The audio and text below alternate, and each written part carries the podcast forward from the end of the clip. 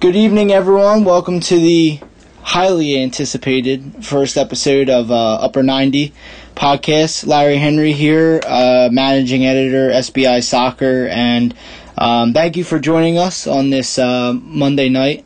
Um, and my first guest, uh, I had to go big for the first show, so uh, got my man Tom Bogert from MLS Soccer. Tom, how you doing tonight, man?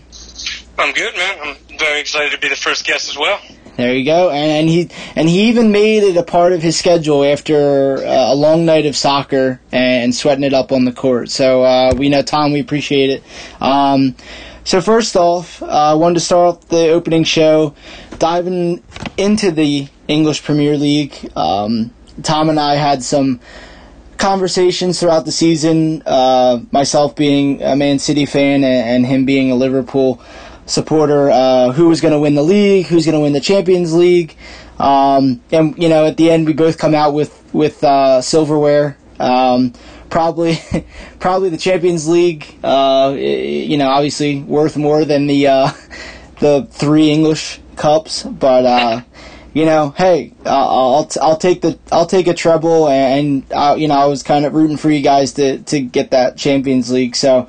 Um, so first off, Tom, uh, you know, being a Liverpool supporter, coming up short in the league, but then you're able to get that Champions League title. Um, you know, what what does Liverpool need to do, uh, if anything, really, to to reap maybe go into a repeat for the Champions League, and then also.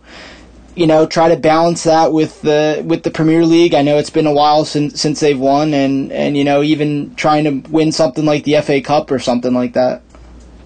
Yeah, I think the way to repeat in the Champions League is probably just go down 3 0 to Barcelona again. that seems to be a repeatable. It was a fun night. Why not? Why not run it back? No, but it, it'll sound like a cop out, uh, but they don't really need to do anything. Um, they have young players, uh, players that range from young to in their prime at every single position. They're too deep at every single position. And if you sign another forward, if you pay money for someone, they're going to expect to play. And let's be honest, no one's getting in, into the team ahead of Mane, Firmino, and Salah. So why waste the money? Why waste the budget? Why block young players like Ryan Brewster? And you know, I, I could just drone on about every position group about this going up and down the team. They just need to keep growing for another season. I mean, grow is, you know, maybe not the right word because they're already at the pinnacle of just winning the Champions League and back-to-back Champions League finals and finishing with the record for not winning the league. You know what I mean? What else can you do? Yeah, and, and it's it's tough because like you know there was always the arguments last year when I had people my you know my friends that weren't supporters of Man City or Liverpool and and they would say well you know what do you want to win? And I said to be the first English team to win the domestic treble like that I mean it's obviously feat in its own and then if you toss in the the community shield at the beginning you know you win four out of a possible five trophies. I mean, it, it's crazy. But um, but for Liverpool, I mean, uh, a lot of the fans obviously they want to win that Premier, get that Premier League glory back, and you know you fall short of that. But then you're you know you're the best team and you you win the the best team in Europe. And, you know, like you said, you beat Barcelona, you beat a lot of other good teams to get there, and it's, when you look on paper and it's like, it, clearly looks like it's going to be a Man City Liverpool run again this season, pending you know somebody rolls off the start with like ten straight wins or something like that, like like like a Tottenham or something like that, which I don't see it happening. But um, now I wanted to ask your opinion on this because it's been in the news kind of a little bit today.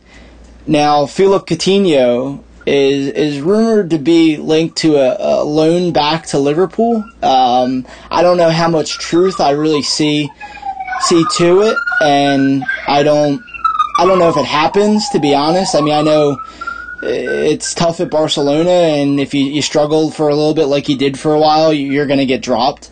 Um, do you see Liverpool making that deal, and you know would you obviously welcome welcome him back with open arms if it happens? Um, I don't know. I'm on the fence about that one. Uh, I, I really did appreciate the Schadenfreude of Coutinho screaming that he needed to leave Liverpool to win, you know, big trophies, and then he leaves Liverpool. Is turns into a laughing stock by the end of the season with Barcelona, and Liverpool knocked them out of the Champions League en route to winning that trophy.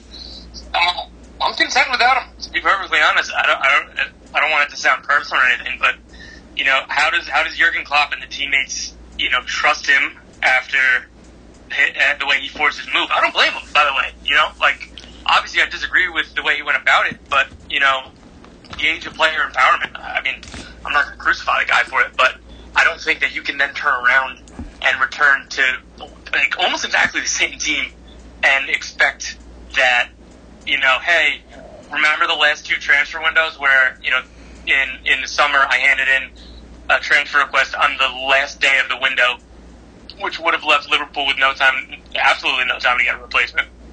And then in and then he mysteriously had a back injury that faded by the time he got to international duty to Brazil. And then the same exact thing happened in January. You know, all the power to him to, to force his move. Careers aren't that long, but I think he burned a bridge there, and I'm supremely content with him with, with not needing him. We don't need him. I'm, I'm just content with that.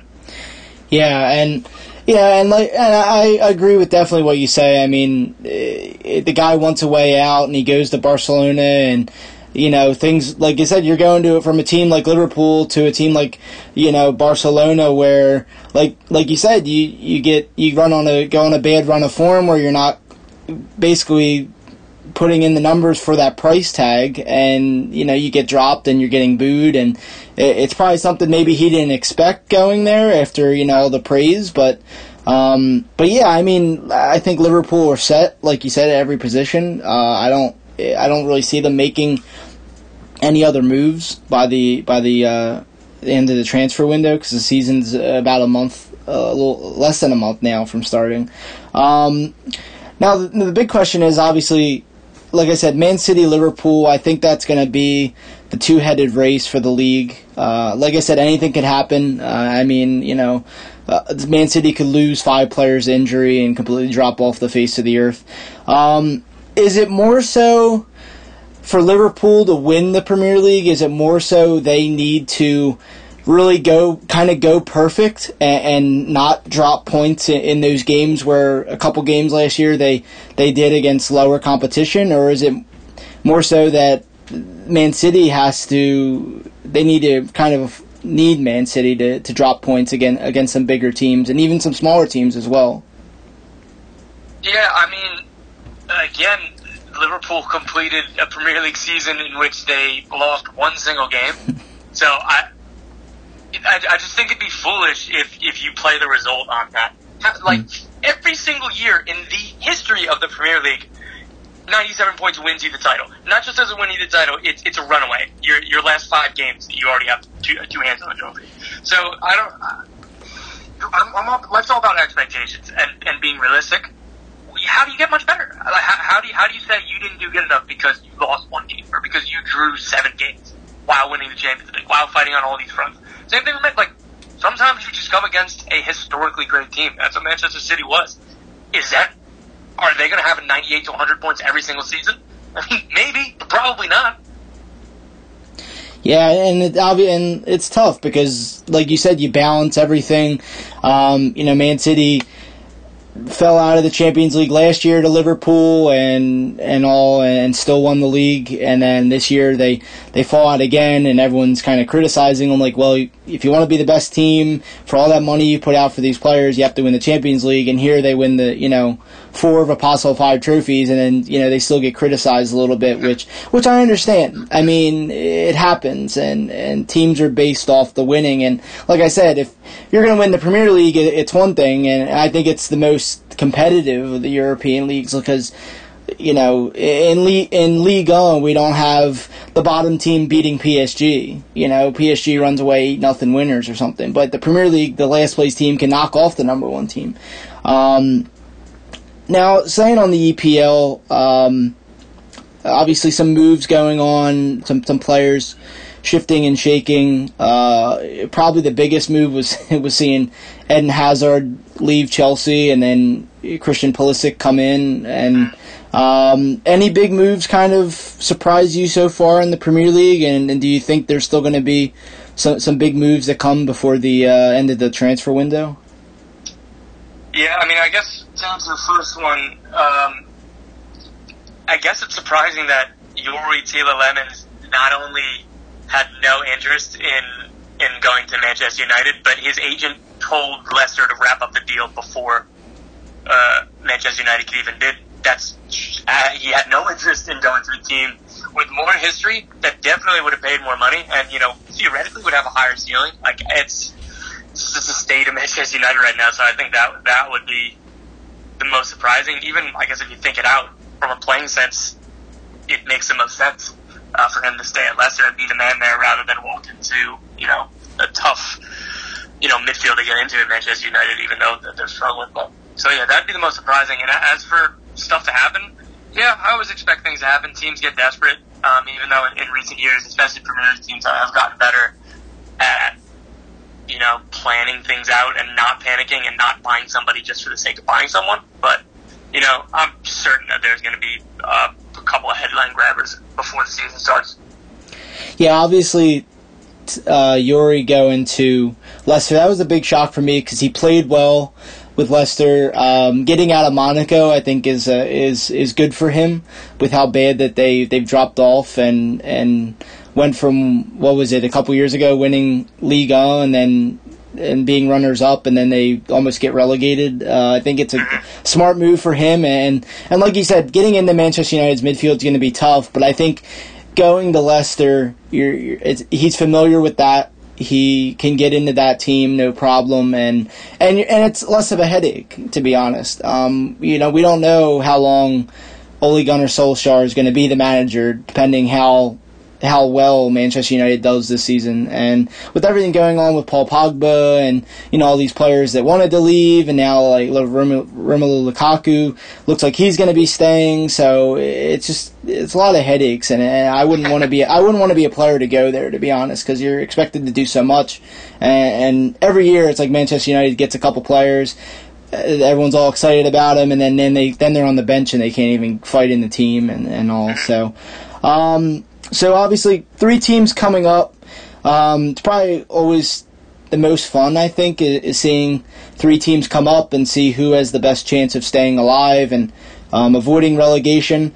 Um, Norwich City, Aston Villa, two of the more familiar sides to be in the Premier League in the last 10 years. Sheffield United, it's been a while. Um, obviously, each team, couple couple guys to lead the way. I think Sheffield United's a, team that I'm I'm really intrigued to see. I like seeing those uh, those stadiums, those smaller stadiums and stuff on uh, you know Monday night football or Friday night Premier League uh, when they host like a Liverpool or Man City. Um, I think that's a team that I think could maybe could replicate what Wolves did a little bit um, if people don't take them seriously. Um, they got a couple good I mean, they got Phil Jagielka in uh, on a on a free transfer, uh, experienced guy, and and for for the people who don't know, I mean, Billy Sharp is a is a striker for the team. He kind of like a Jamie Vardy in a way, played for all these lower level, level teams, never played in the Premier League, and I think he's 30, 33 years old right now. Um, he finally gets his crack, and he's coming off a 23 goal season. Um, Aston Villa, obviously a team that people know about. Um, Tom Hanks, a big supporter, uh, and you know won the the championship final over Derby County. Um, they got some good guys, Jack Grealish, uh, John McGinn, uh, and then Norwich. You know, you got again a, a, good a good group of guys that have stayed together from from winning the uh, the championship. Teemu Pukki, 29 goals, the Finnish international, and and they got and then they got Patrick Roberts, who uh, I thought was going to break in the Man City squad one day, and that didn't really seem to to happen. So he's on loan. Um, they got Tim Krul, veteran keeper. Uh, Tom, which which of these teams uh, do you think has the best chance of surviving, and, and, do you see all three of them staying up, or do you see all three of them dropping out, or, or one or two, or something like that?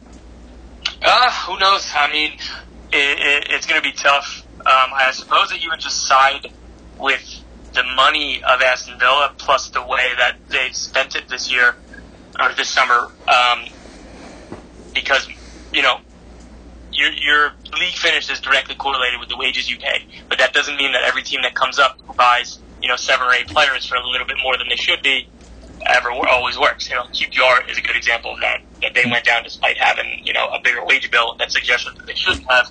But you know, Aston Villa have been smarter about the way that they spent their money. They bought uh, Wesley from Belgium, a promising target man Brazilian striker who hopefully will be able to do for them. You know, at least play similar to the way that Tammy Abraham did for them last year. Um, and then you know Tyrone Mings, they had him on loan. Now they're keeping him. It was just it's just like a smart way for them to spend their money. So I would give them the best chance of the three. Uh, but you know the way Norwich played last year, as as you said, you can't really can't rule them out. Sheffield United, nobody know. Uh, we don't know too much about them and how they'll do at this stage. You as you said, North and Aston Villa have been, you know, in the league in recent years. But you know, how, what what will they look like when they're fighting to win every game rather than in the championship where they're expected to win more often than not because they were obviously one of the best teams last year. So, you know, mentality is always an interesting thing when it comes to that. Is, is, can a team go from, you know, 90 points in the championship season because they're one of the best to, okay, we're fighting for 17th in the Premier League. Every single game's to be a dogfight. We're to get outpossessed every single game. We're to defend like hell every single game. Can teams do both? That's what's most interesting to me. That will decide who's to stay up and who's not. Yeah, and obviously, like you said, is I, I love seeing these these smaller, not even smaller stadiums, but like you said, uh, a little bit is seeing these guys like they know they're going to defend. Um, they know they're going to be playing in teams that like Liverpool, like Man City, like Manchester United, who have these huge payrolls and then can buy, you know, one player that's worth like basically the whole of Sheffield United. Um, so it'll be interesting. Uh, I I'm I'm really intrigued to see that uh, that Norwich is on the the first game that Friday night against Liverpool. Uh, I know you're probably excited about it. It'll probably I'm excited just to see the Premier League back. Um, but I know Liverpool's probably going to run away like five nothing winners that night. Um, so yeah, I'll, I'll just be happy. Hopefully, even even if they do draw, just just one day, first place, definitely no questions asked because they play the first game. Yeah, yeah. All right, so next we're going to dive into uh, MLS. Um, obviously, a lot going on. Schedule in full swing now with the Gold Cup ending. Um, we're a little bit ahead of when the first half ended, but we can still count. Uh, looking at it kind of as the midway point and and seeing who uh, who made some splashes in the first half. Um, so first, we're going to dive into the winner, our winners of the first half of the season. Um, I'll start off just um, just with mine. I think I'm going to pick one team from each side. Uh, Philadelphia Union, obviously a team right over the bridge for me uh, in South Jersey. I-, I think they've done a really good job with you know, working with what they've had. They they got rid of some guys, some some bigger name guys uh, in the off season. Um, they lose CJ, Sapong. Borek Dockal goes back on loan. Uh, his loan ended after a great season. Um, then they trade David Accam away um, after a pretty good start to the season on his standards with the team, and um, and they're still they're still atop the Eastern Conference. It's like um, some of these guys. I mean, nobody really knew who Kai Wagner was uh, before the season, playing in the third tier of Germany, and and he's done really well. Uh, in defense. Uh, Jamiro Monteiro, another guy they got on loan um, from France, and, and, he's done exceptionally well. Um, Kacper Przybyłko, uh, leading the team in goals. Uh, again, another guy who's kind of had to wait for his chance for, uh, from injury. Um, and then they go out and they get it. They get Andrew Wooten now, who is a guy with a, a little bit of a chip on his shoulder, coming off a great season with with Sandhausen in, in Germany, and um, you know, you add him in the mix. He he's ready to go. Um, almost had his first goal the other night, uh, but it was ruled off. Um, and I think that giving Jim Curtin that that's you know that security blanket now with with a, with a new extension, I, I think it just shows the work that he's done. Ernst Tanner has obviously has respect and believes in him and but now they now it's they have to really go for it. They have to go and they're going to have some tough games coming up. They still got to play LAFC this year. They got to play Atlanta United uh, again, DC United. Um, some teams chasing them in the in the East, so I think that's going to be tough. And then out west, I got Minnesota United. I think they've done a really good job um, coming into the season. It was a little um, wondering to see when Adrian Heath might be on the hot seat. um, a little bit, and they've they've done really well. Uh, Darwin Quintero has done well. Mason Toye of late has really been been showing off. Um, Roman Metanire has been a huge signing in defense. I think he's been one of the the, the, the biggest signings from the offseason that that's that's done well. Um, and they, they just play with they play with a lot of energy. They're on a good roll right now. Um, I wouldn't be surprised if they shock maybe a team in the West if they do make the playoffs and if they can hold on. Uh, Tom, what what are your picks? Yeah, so it'd probably be Philadelphia for me in the East. Not to double up on everything you said, I think that you know er-, Ernst Tanner has done a very great job uh, running this team, and I'm really excited to see you know what they'll look like even in a year or two when he has more windows and brings in more players. As you said, Kai Wagner, Kacper Przybyłko, Jamiro Monteiro, Who who else was looking at these guys? Um, and he just plucks a couple really good players. You know, Philadelphia Union are always going to be on a budget, and getting someone like Ernst Tanner whose uh, philosophy is high pressing, which helps uh, minimize the impact of a lower budget. You know, a way to equalize everything. I think I was uh, a home run higher by them. Um, I can't. I don't even know anybody else in the East to even add to another team in this discussion, just because you know when you look at DC, the Red Bulls, Atlanta, New York City, Toronto, they're all probably underperforming to varying degrees of how they, you know, where they want to be right now, both, you know, by way of points and performance. And obviously Montreal Impact, negative 10 goal difference. I'm not going to talk too much there. Hmm. So moving to the West, because you talked about Minnesota, I'm also a big fan of, we'll spend time on San Jose. And we can't say it enough. This, he, uh, Matias Almeyda largely has the same exact roster adding what three, two or three players this year from the team last year that finished bottom of MLS, bottom, and they looked awful while doing it. He comes in, they lose their first four games, and they get gobsmacked, a negative 15 goal difference, and all of a sudden they're fifth in the Western Conference. It's incredible. It, there's not too much nuance to it because it's just pointing out an observation, but that doesn't make it any less spectacular. Yeah, I mean, I, it was funny because when I was just writing this morning about my best of MLS this week, it was like, you know, San Jose picked up a huge win uh, on the road, sweeping the season series from from the LA Galaxy, and I'm thinking like, you know, are they for like are they for real? Like this is a team that yeah. a lot of people probably predicted would would struggle, be down near the bottom three or four in the West. Um, I mean, if you told me that the San Jose Earthquakes would be fifth in the West. Sporting KC and the Portland Timbers would be ninth and tenth. I mean, it's, it's pretty, pretty shocking. I mean, I know Sporting Kansas City's had their injuries and everything, but I mean, it, it's it's mind blowing, and you know, and obviously, yeah, I definitely agree with that. I mean, San Jose, an honorable honorable mention, and and yeah, in the East, you know, definitely that everyone's been underachieving. Um, now we're gonna flip sides. We're gonna go into the uh, to the losers so far the first half. Um, Tom, I'll let you start off with this one since I took the last one.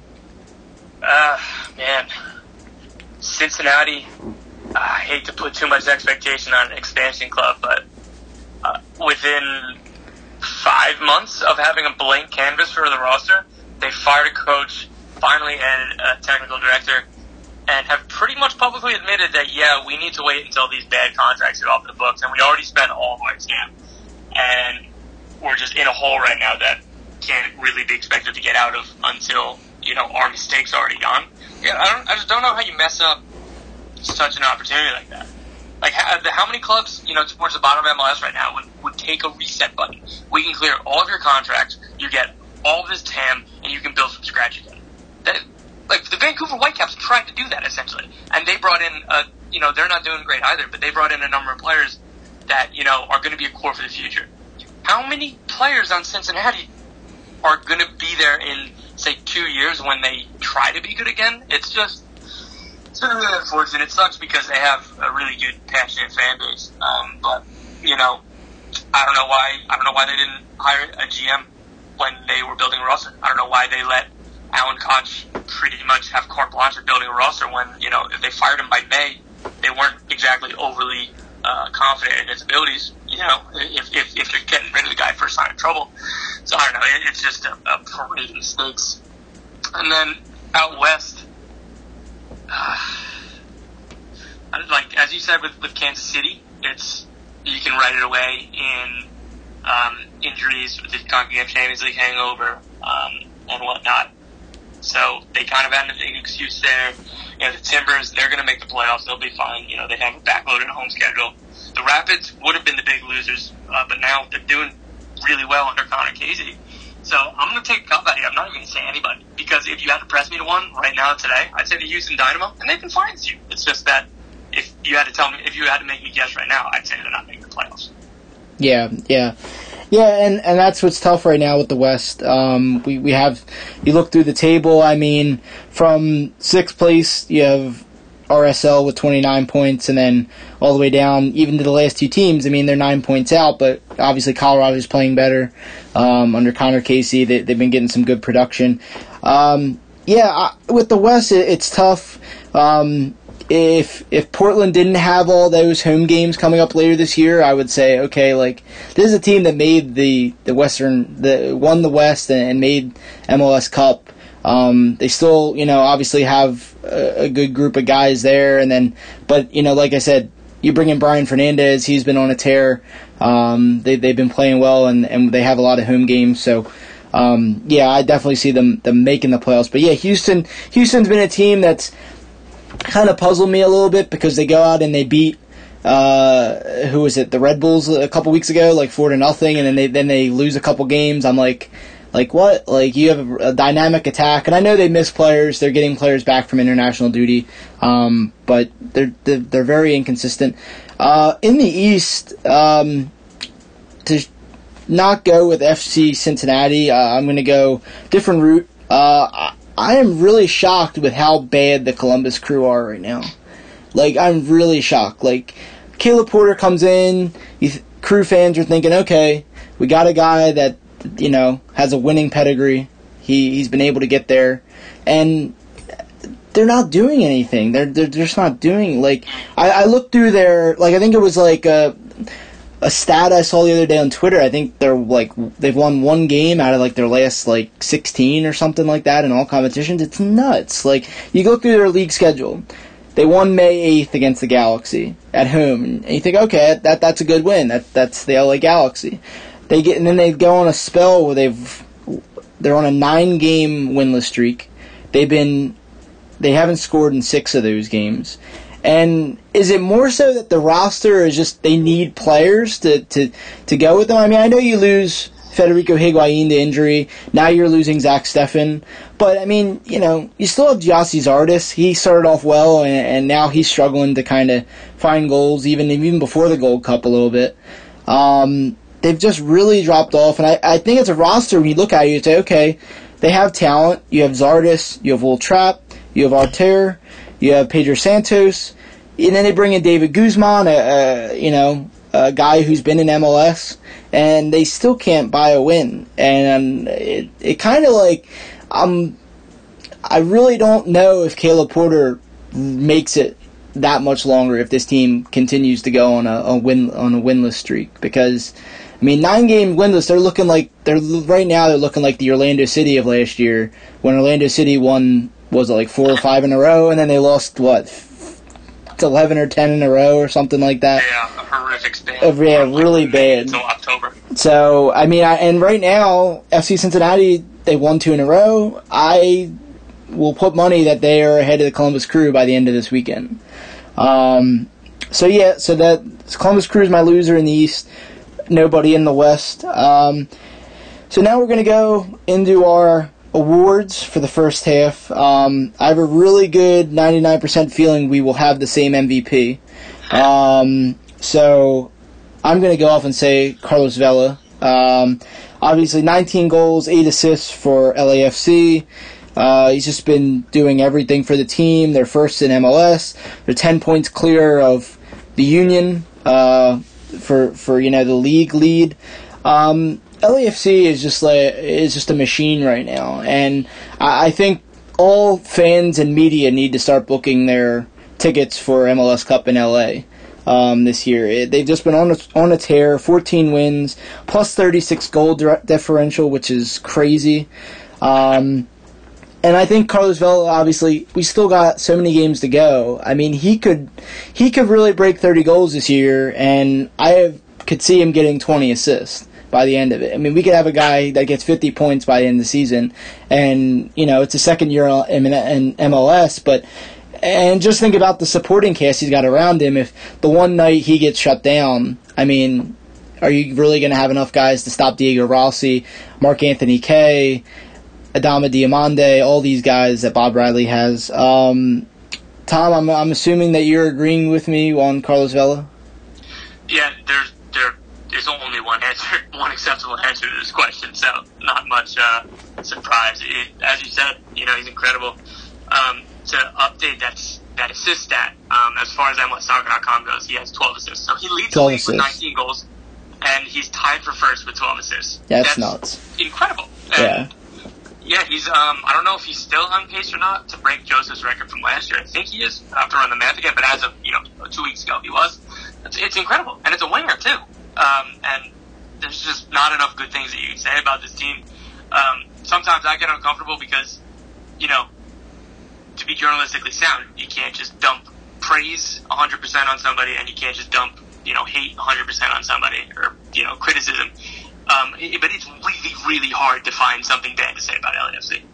Yeah, yeah. Like I said, if if if everyone wants to know, start booking your tickets for December MLS Cup. I do not see anybody really standing in the way of LAFC unless um, you know we get a team that that kind of comes out of nowhere and and can handle all that offensive firepower they have.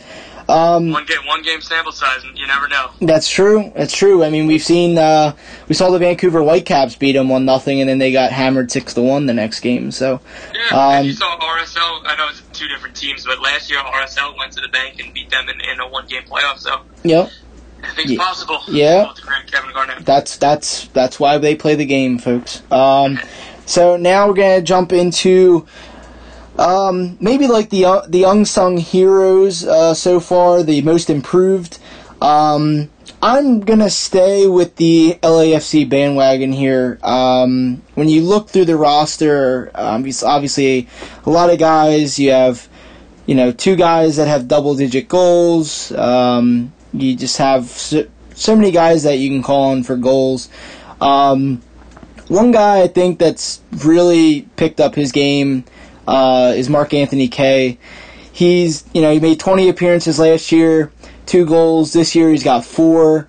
Um, he's got a good amount of assists as well in 18 games. So he's right about literally right about the the minutes he played all of last year, and and he's done a lot of work in midfield. Um, he, he's all over the place. Um, he scored a screamer two weeks ago for, for a goal in that, that lopsided win over Vancouver. Um, I think that that he is a, a, guy. He's 24 years old. He's still got a lot of room to grow. He, you know, he plays for Canada. I think they're they're obviously excited about him and and Alphonso Davies together. Um, him and Eduard Atuesta, I think, has been a nice a nice combination in midfield. Um, they they you know, like I said, they do a lot of work, and and Atuesta's even got a, a, plenty of assists as well. Um, so they're they're my two guys. Um, it was really hard trying to pick some other guys that have um, actually actually a couple other guys I did have. Um, Miles Robinson's another one, uh, uh, a guy who didn't really get a lot of starts last year, obviously with, with Atlanta United, um, and then he's he's already racked up plenty this year. He's done exceptionally well. Um, he's played over 1,400 more minutes this year than last. Maybe a future uh, possibility for a, a, future with the U.S. if if if anybody can ever beat out, uh, you know, John Brooks and Matt Miazga. Mm-hmm. Um, so I think he's done well. Magnus Eriksson for San Jose has done done well in his second season in MLS. Um, Tom, who you got for uh, most improved? Yeah, those are good shouts, uh, definitely. Um, when it comes to most improved, uh, going off the board here, Lamine Sane might be one. Mm-hmm. Um, even though to call improved might be a bit wrong. He just had an awful year last year. Uh, pretty big expectations coming from uh, the Bundesliga. But, you know, this year for Atlanta City, he's been very good in defense, and he's been one of the catalysts for, you know, their turnaround. And again, turnaround is relative. They're still under the playoffs line, and probably unlikely to make the playoffs unless the impact drop or Toronto has the bottom fall out again. But, you know, credit where credit's due for Lamine Sane. Um, another one, if we're going further off the board, um, definitely shout out to Chris Odoi-Atsem for beating cancer and getting back into the DC United team. It's one of the best stories in the league this year. Um, but yeah, as far as other comeback player of the year front runners, I'd probably say Jozy Altidore um, has the highest potential because the way him and Alejandro Pozuelo were linking before the Gold Cup and before Jozy got injured uh, around May uh, was really, really well, and he can put up some big numbers in the second half of the season. And uh, ditto for Jordan Morris, who missed all last season, and he started off this year pretty well with a couple goals in his first game, a couple goals within the next few games. But it's kind of quiet lately, so you know if he has a big second half, then I think it's going to be him or Jozy for comeback player of the year. All right. Um, next segment here, we're gonna we're gonna end it with the best. We're gonna end it with the U.S. men's national team. Um, we're gonna first start with. So the Gold Cup just came to a close. Um, the U.S. rolling all kind of rolling their way and then squeaking a little bit in the, in the knockout round before getting to the final. Um, they can't get it done against Mexico in a fi- Gold Cup final again. Um, it's history repeating itself. I kind of actually thought going into that game, I'm thinking, okay, the odds are, you know, the odds are against them record wise against Mexico. And I'm like, but the only time they beat them was in Chicago. And conveniently, it was in Chicago again. I'm thinking, okay, everything's lining up for them to win, and they lose.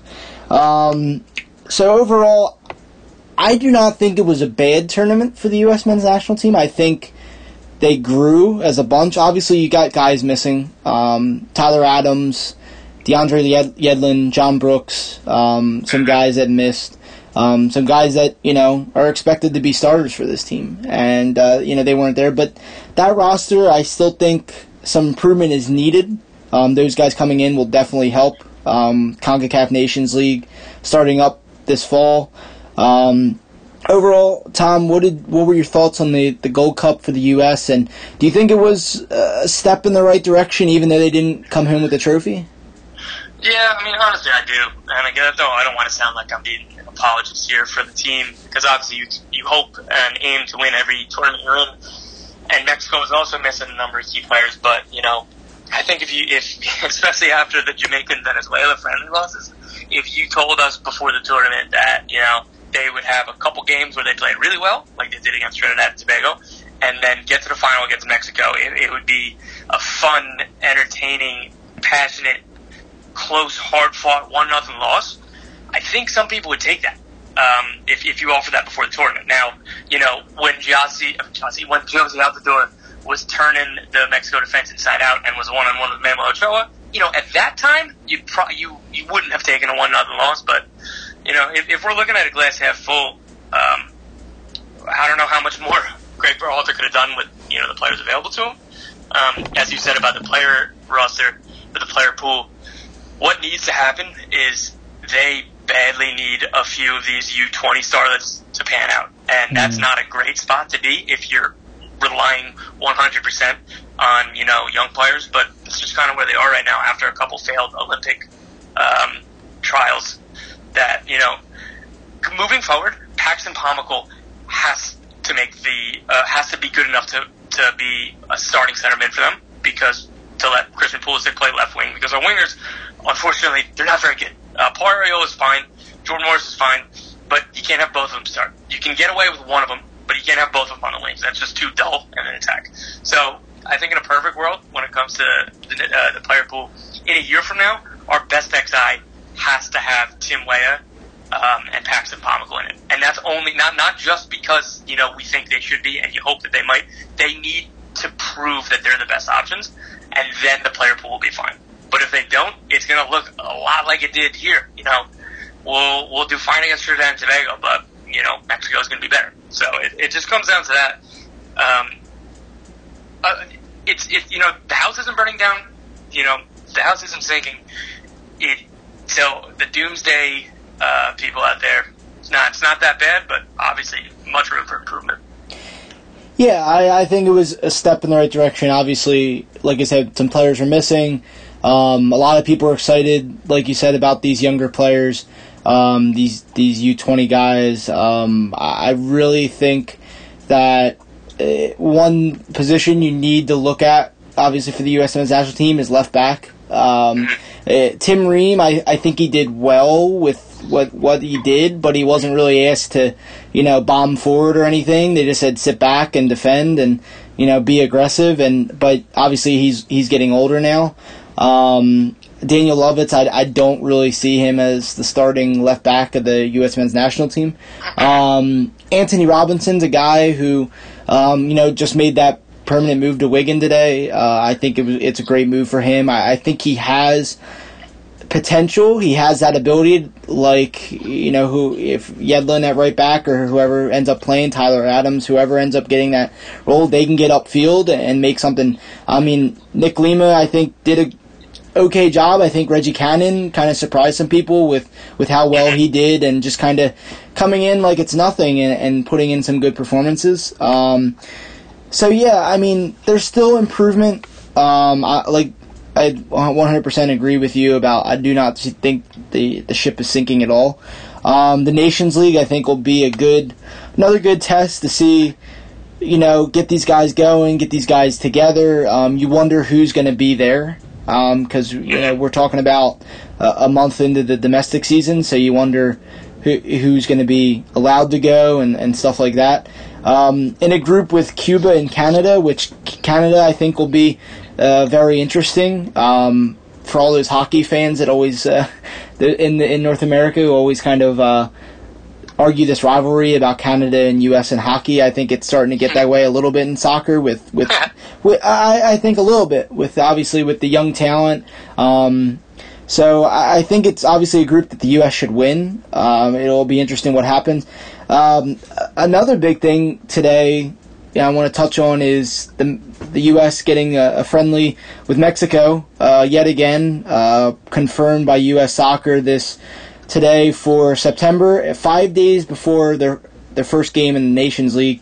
Uh, MetLife Stadium, home of the New York Giants. Um, are you are you a little excited for that, Tom, or is it just kind of like, eh? It's going to be just an eh friendly that the U.S. will win, and then when it comes time to competitive matches, they're going to lose to Mexico.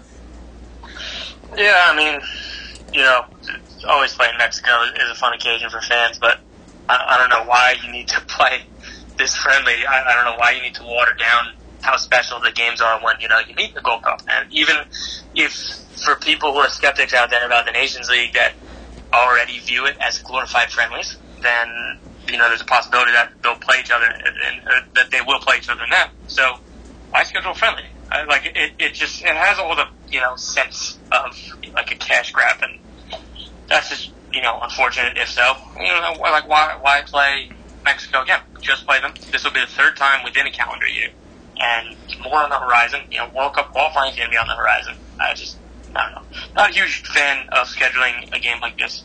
Obviously, as we've been talking, that they are the measuring stick at the moment. So I guess it's good to you know put yourself up against them, but uh, there are there are a lot of really good teams in the world that you can test yourself against. Uh, you can go down to South America, even play Ecuador again, play Venezuela again. You know, teams like that.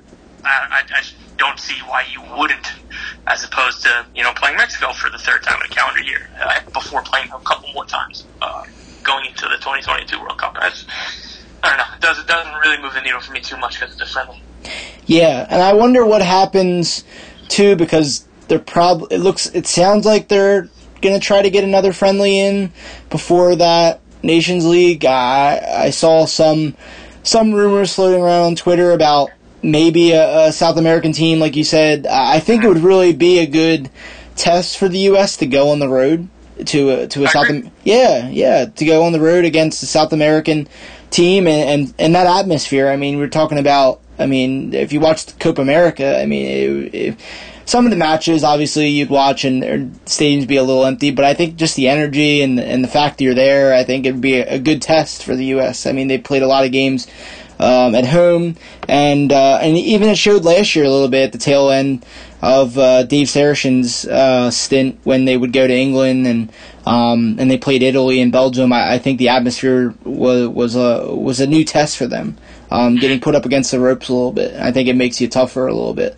So, um, so we'll see what happens with that. Um, so obviously, some guys, uh, American guys, been been in the news lately, uh, signing new deals, joining new teams, um, going back to, to teams they're on loan with. Um, so I want to dive into an American abroad segment with three guys who, um, you know, you're excited about. Uh, Tom overseas.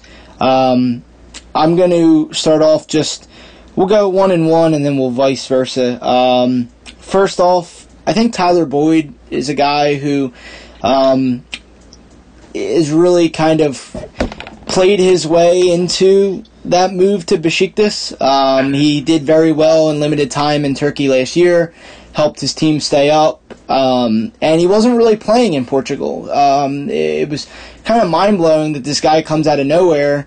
Um, barely, I think he made like 10 or 12 appearances for team, his team in Portugal, goes to Turkey, makes like 13 or 14, puts up more production there than he did ever in Portugal, um, wins a spot on Greg Berhalter's Gold Cup roster and, and scores a couple goals, and um, you know kind of puts his name into that list of guys who you know maybe gets a call back in um, to the U.S. team. I know he died off a little bit in in the competition, but um, I think he, he he's a different he's a different a different player, someone new that we're getting a, a, look at. Not the same guys on on the wings, and not the same players and this and that. Um, I think it'll be an exciting season for him. Uh, it's a team. Bashik, Besiktas is going in the Europa League. Um, I, am gonna really try, and, and I'm crossing my fingers by saying that I'm gonna really try to watch a Besiktas Europa League game, um, because I, I that that's all I do with my Thursday afternoons. But uh, but no, I think it, it'll be a good experience for him. Um, we've seen some other a- American guys that have been playing in European competitions. Obviously, Christian Pulisic, um, Weston McKennie. So, um, Tyler, who's your who's? I mean, not Tyler. I'm calling you Tyler Boyd now. Um, Tom, who's your first guy uh, you're excited about overseas? Well, Tyler's a good segue there because I was going to go, uh, unfortunately, with one of the obvious, uh, Tyler Adams. Mm. Just that he's well, pretty much won a starting spot and became a pretty integral player to a team that you know heavily relies on rotation because they collect you know a, a panoply of of really talented, promising youngsters. And Tyler Adams kind of forced his way into the midfield and stayed there for whenever he was healthy. And, you know, they're going to be a Champions League team. So, man, it would just be so much fun watching, you know, 20 year old American uh, being an integral part, hopefully, of a Champions League team and one that's going to be towards the top of the Bundesliga.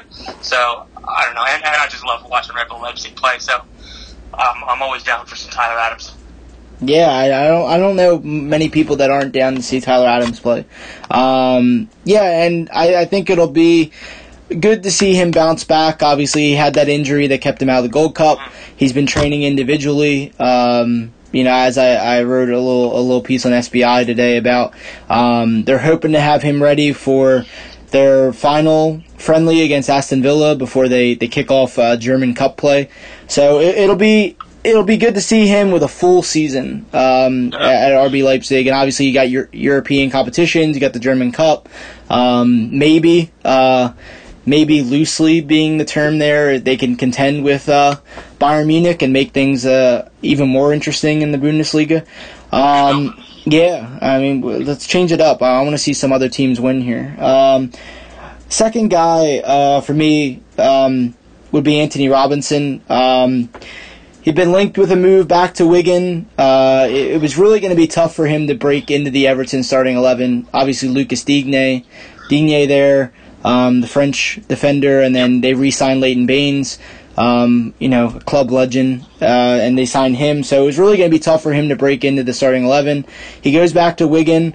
Um, I saw some people on Twitter today, like, kind of bashing him for, oh, he's not good enough to play in the Premier League. I mean, the guy's 21. He, he's not. There's not that many Christian Pulisics out there that can that can get that price tag. American guys that can get that price tag and go to the Premier League.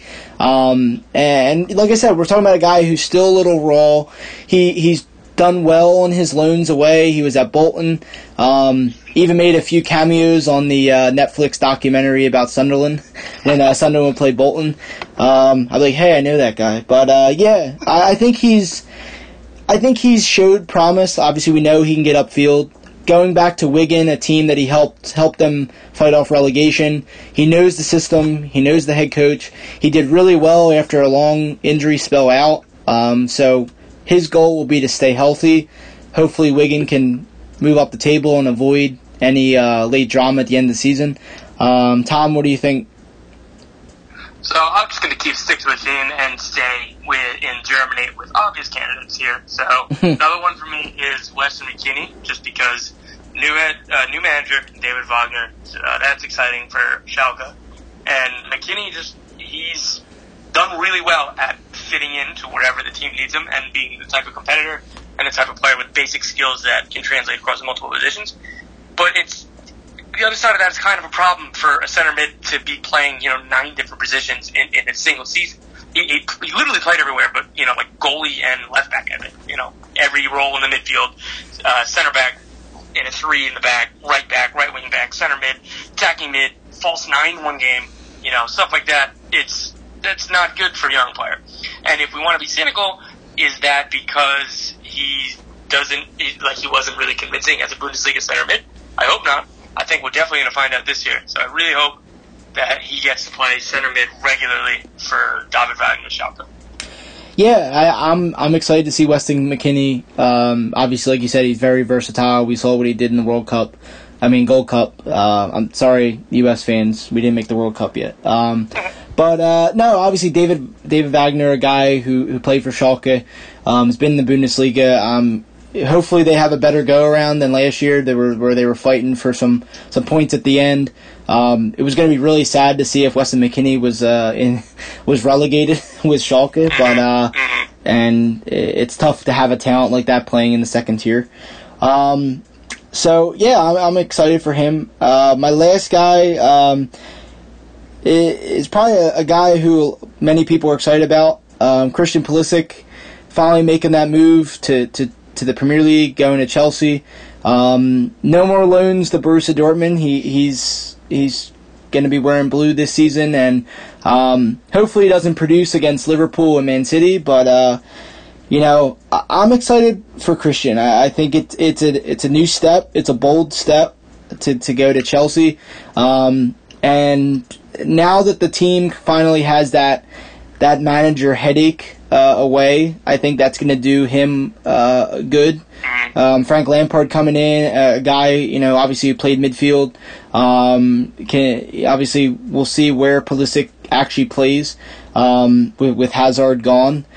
I think he's going to be obviously asked to do a lot with Hazard gone um, and that price tag that that that he has, but I think it'll be a good it'll be a good season for Christian. I think he he did well at the Gold Cup.